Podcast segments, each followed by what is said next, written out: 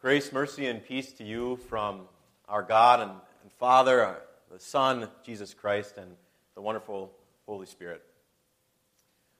Our sermon text for this morning is recorded in Luke chapter 7. You can find that on page 7 of your bulletin. I'll be reading that a little bit later here. We'll be studying it under the theme Faith Works Wonder and Worth. With just, with just one word, the, the most vicious waves and the most powerful winds were calmed, and all those sitting in that boat with him were filled with wonder and amazement, weren't they? And then a little bit later on, with just a word, uh, a little boy who was lifeless and laying on his deathbed jumped up to life, and he was given back to his mother, a widow at Nain, and, and all of them standing there were filled with wonder, filled with amazement. And then, just with a few words, all those who were listening to Jesus Christ of Nazareth were filled with wonder and amazement at a bold and an authoritative preacher, somebody that they had never heard before. When you read the Bible, aren't you constantly just brought to your knees, looking up at our wonderful, worthy, amazing Savior? Time and time again, that happens, doesn't it? Do you, though, feel worthy of being saved. Can I put that another way? Do you feel worthy of walking into God's presence and just laying out your life before Him in prayer? Or do you feel like you walk there and, and you say, well, well, God, I think my life needs to be here first before I can really talk to Him, but it's, it's down here. Or maybe I can put it another way as, as, as a mother. Do you feel like, well, in order to be a worthwhile mother, a mother that has worth, I need to treat my kids like this. But, but I treat them like this. As a, as a child, well, I need to respect my parents this much, but well, I, keep, I keep respecting them this much. Um, as, a, as a worker, I need to work this hard to be a worthwhile worker, somebody worthy of the next promotion, but, well, I'm down here. And that's where this story, I really hope that the Holy Spirit puts it in your heart that this account of the centurion of great faith who felt unworthy. I really hope that, that this account can, can be motivation for you, can, can be truth for you, because it really is truth in the Bible. It, it shows that, that our faith works wonder, our faith works real worth. Follow along with me as I read these verses again from Luke chapter 7 on page 7 of your bulletin. When Jesus had finished saying all of this in the hearing of the people, he entered Capernaum. There a centurion's servant, whom his master valued highly, was sick and about to die. The centurion heard of Jesus and sent some elders of the Jews to him, asking him to come and heal his servant. When they came to Jesus, they pleaded earnestly with him This man deserves to have you do this because he loves our nation and has built our synagogue. So Jesus went with them. He was not far from the house when the centurion sent friends to say to him, Lord, don't trouble yourself, for I do not deserve to have you come under my roof. That is why I did not even consider myself worthy to come to you. But say the word, and my servant will be healed. For I myself am a man under authority with soldiers under me. I tell this one, go, and he goes, and that one, come, and he comes. I say to this servant, oh, do this, and he does it. When Jesus heard this, he was amazed at him, and turning to the crowd following him, he said, I tell you, I have not found such great faith even in Israel. Then the men who had been sent returned to the house and found the servant well. There are only two times in the entire Bible where Jesus hears the works or, or, the words of a human being and then he is amazed. And here's one of them. He hears the centurion's confession. The centurion says, Lord, even though I can't see you, even though you're far away, just say the word, and I know my servant will be healed.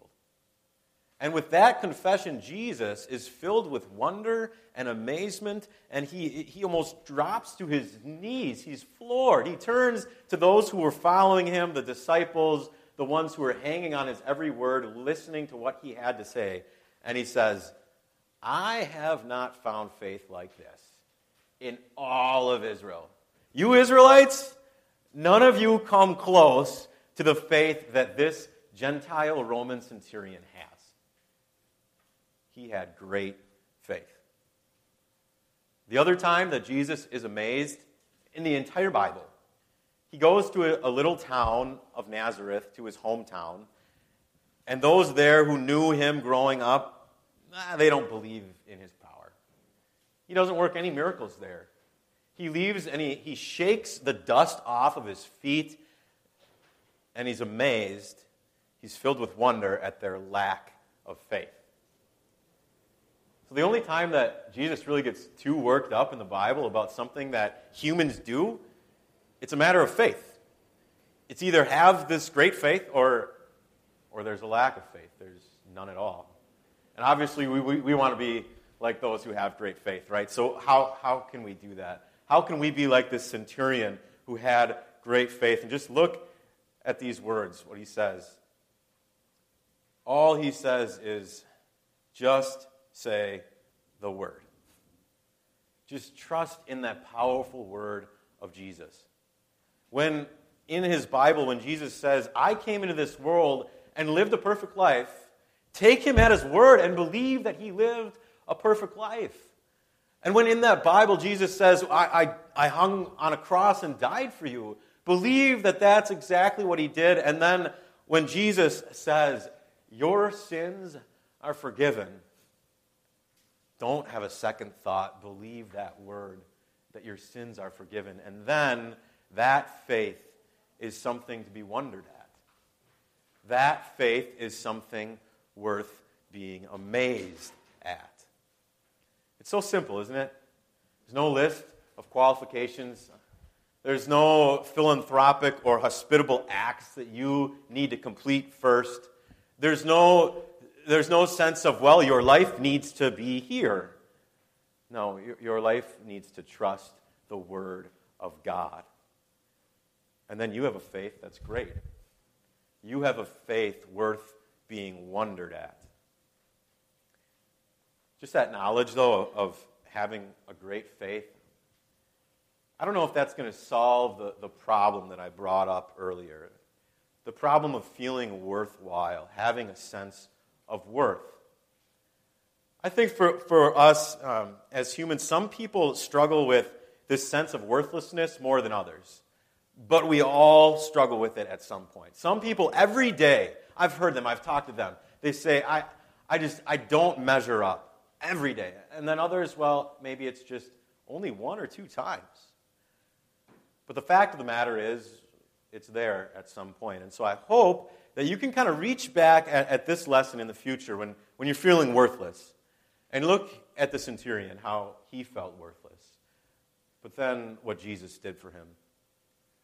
Because even though the centurion sent these Jewish elders out to Jesus, and even though the centurion sent his friends out to Jesus to say to Jesus, Don't come to his house. He doesn't deserve to have you under his roof. He is not worthwhile enough for you, Jesus, a great preacher and teacher, to come to him. Even with all of that, Jesus went to him. Jesus made that effort. He found the centurion worthwhile. So it's not how the centurion felt about himself, but it's how Jesus saw him that showed him his true worth. I saw a video on the internet that kind of went viral about three years ago, I think it was. Maybe some of you saw it. A sketch artist tried this little experiment, and he, he sat down in a chair and he, he put up a big curtain. And then he had a man walk in and sit in the chair uh, on the other side of that curtain. And he said, Well, describe your appearance to me. So the man said, Okay, well, you know, this is how my, my face is, this is where my, how my eyes look and, and my mouth. And, and this is about how tall I am and how much I weigh. And, and so the sketch artist, you know, okay, all right, you got it all down. And he said, all right, you can go now. The man stands up and he walks out. He brushes shoulders with somebody. It's a woman. They, they share a quick glance. Uh, she sits down in the chair, and the sketch artist says, okay, well, now it's your turn. Uh, describe to me what that man looks like. And she's like, oh, wow, okay, all right. So she didn't get a very good look at him, but she says, well, this is about how tall he was, about how much he weighs, this is kind of his age and his haircut, and this is what he looks like.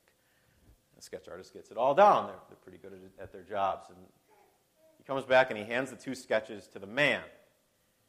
The, the self sketch, it actually didn't really look a whole lot like him. I remember looking at it on my, on my computer screen because he said, well, he had said, ah, I got this mole on my cheek and, and it's like taking over like my whole face, this huge big old thing.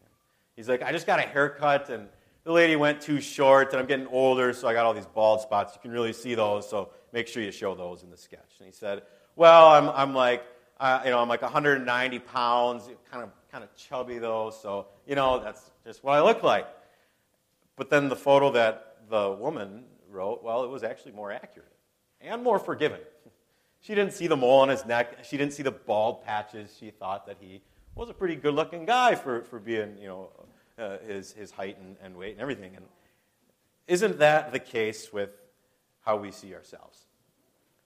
Just look in the mirror, and, and I bet you you hold on to your flaws.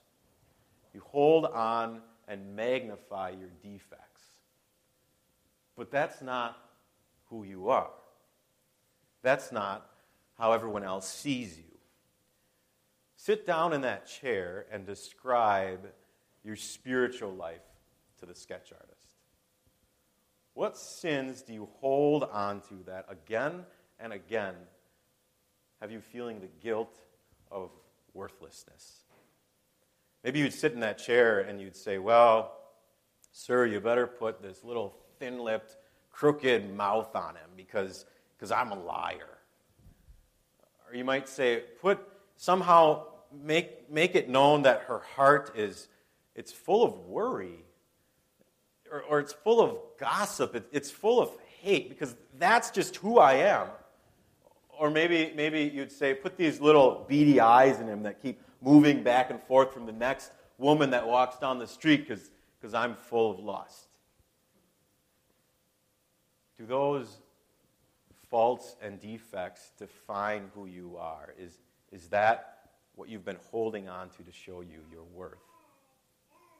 Because if so, the only place you can be left is this sense of worthlessness. Stand up and get out of that chair in that sketch artist's office, walk out, and you bump shoulders with the person coming to, to well, write your sketch down as they see it. And, and it's God. And what's God going to do? He's going to sit in that chair and he's going to say, Put this beautiful mouth on her. One that sings my praises Sunday after Sunday after Sunday. Put this beautiful mind in her that's always constantly praying to me. Put this, this heart of love in him, one that, that he only wants to show the, the great goodness of me to his children. Put these hands on him that are, that are callous, that work hard, because that's what I see. This is how God sees you. God sees your true self that is filled with real worth. And then God comes out and, and he, he hands the sketches to you. But he grabs the one that, that you came up with and he just rips it up and throws it away because it's not true anyway. And then you look at the one that he described and you see a picture of yourself and you look pretty good. It's the best picture you've ever seen. But it's the best picture of yourself you've seen because in it, in that photo, you see the scars on Jesus' hands. In that photo, it's a picture of you, but you see the path Jesus walked to show great love to a centurion with great faith. In that photo, it's, yeah, it's a picture of you, but, but you see the fact that Jesus washed away all of your defects, washed away all of your sins. And in that photo, yeah, it's a picture of you, but you see the fact that Jesus bust out of the tomb and rose again on the third day to prove his victory over sin, death, and the devil. In that photo, you see the fact that Jesus will come again into this world to take you to heaven with him when you die. In that photo, you see the worth of Christ because that's who you are. That's who God sees. So now take that worth and go out into this world. Use your words to show Christ's worth. Use your words to show the worth of Christ because that is your worth. Use your words to show the worth of Christ's love because that is your love. with your words, go out and be the best worker that this world has ever seen because Christ's worth makes you worth it.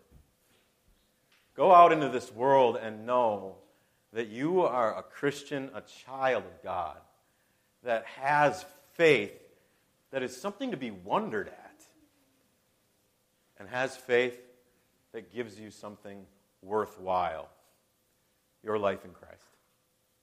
Amen. Please stand.